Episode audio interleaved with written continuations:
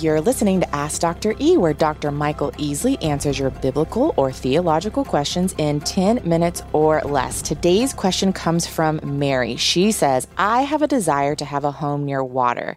It doesn't matter if it's an ocean or river, a mountain lake. I'd also like for it to be big enough to host people for dinner or as a retreat. Her dad, who has passed away, also had a desire to have a big home where the whole family could gather and they could have plenty of room for everyone. He went to heaven before he was able to have that house. Mary's question Do you think our home in heaven will be our dream home? I know we'll be completely satisfied with Jesus, but I just wonder if our longings on earth will be fulfilled in heaven. I love this because your mom, my wife, is a realtor. Oh, yeah. And to hear the stories of her clients, I could never, ever do her job. Dad. I couldn't. Well, it's it's complicated. Yeah. And people have this dream home. Oh, yeah.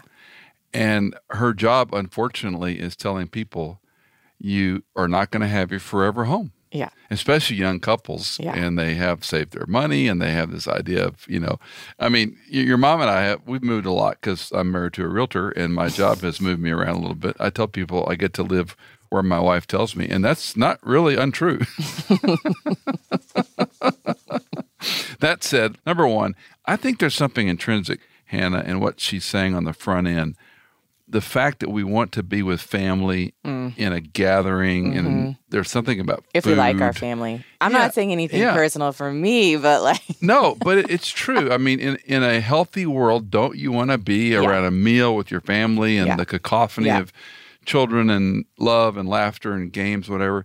The reason I bring that up is not just like a Western thing. I think that's Mm-hmm. sewn into our hearts mm-hmm. that, you know, this marriage supper of the Lamb is something more than a symbolic mm-hmm. gesture or picture, mm-hmm. that there is a fellowship around food. There's a fellowship around the body of Christ. But let me take it this way. Number one, heaven is a literal place. Bear in mind, I think sometimes we think of heaven as this different reality or different realm Yep. or whatever.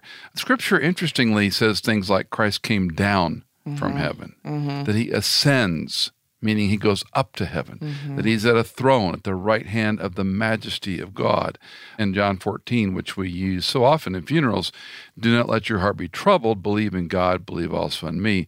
In my Father's house are many, and it shouldn't be mansions, but we like that King James word, dwelling places. If it were not so, I would t- have told you, for I go to prepare a place for you.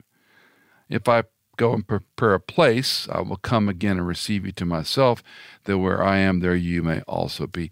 I think that's important because this is a physical place, a mm-hmm, real place. Mm-hmm. Now, does it look like a you know six bedroom, eight and a half bath house with a veranda over the mountains? I don't know. probably not. But I think theologically, the longings we have are diminished from what Christ is going to provide.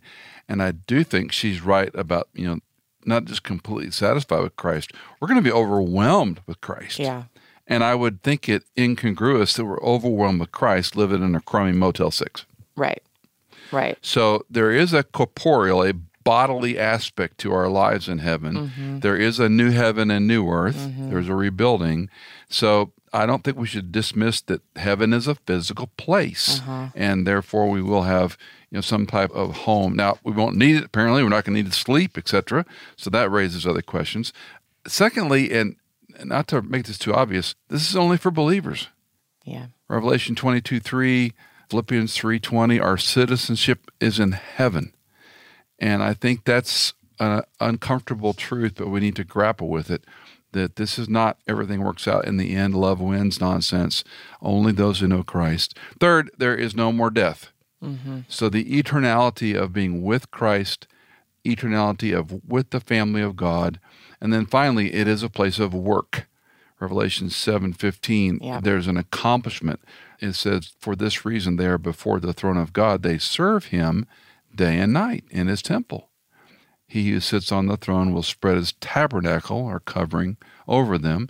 Revelation four ten. The twenty four elders will fall down before Him who sits on the throne and they will worship him who lives forever and ever. They'll cast their crowns before the throne. So I think there's a literal aspect to it that we probably miss hmm. in our ethereal, mm-hmm. abstract thinking about what heaven's like. Mm-hmm.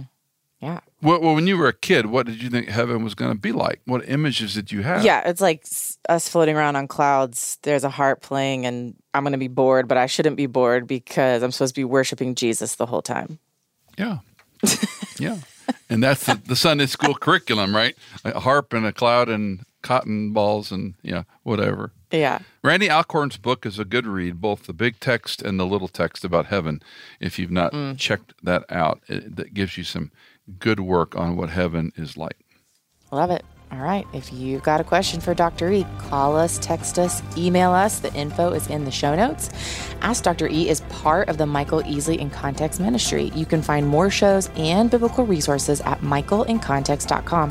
Ask Dr. E is produced by me, Hannah Seymour, mixed and mastered by Sonomorphic, and music composed by Jason Germain.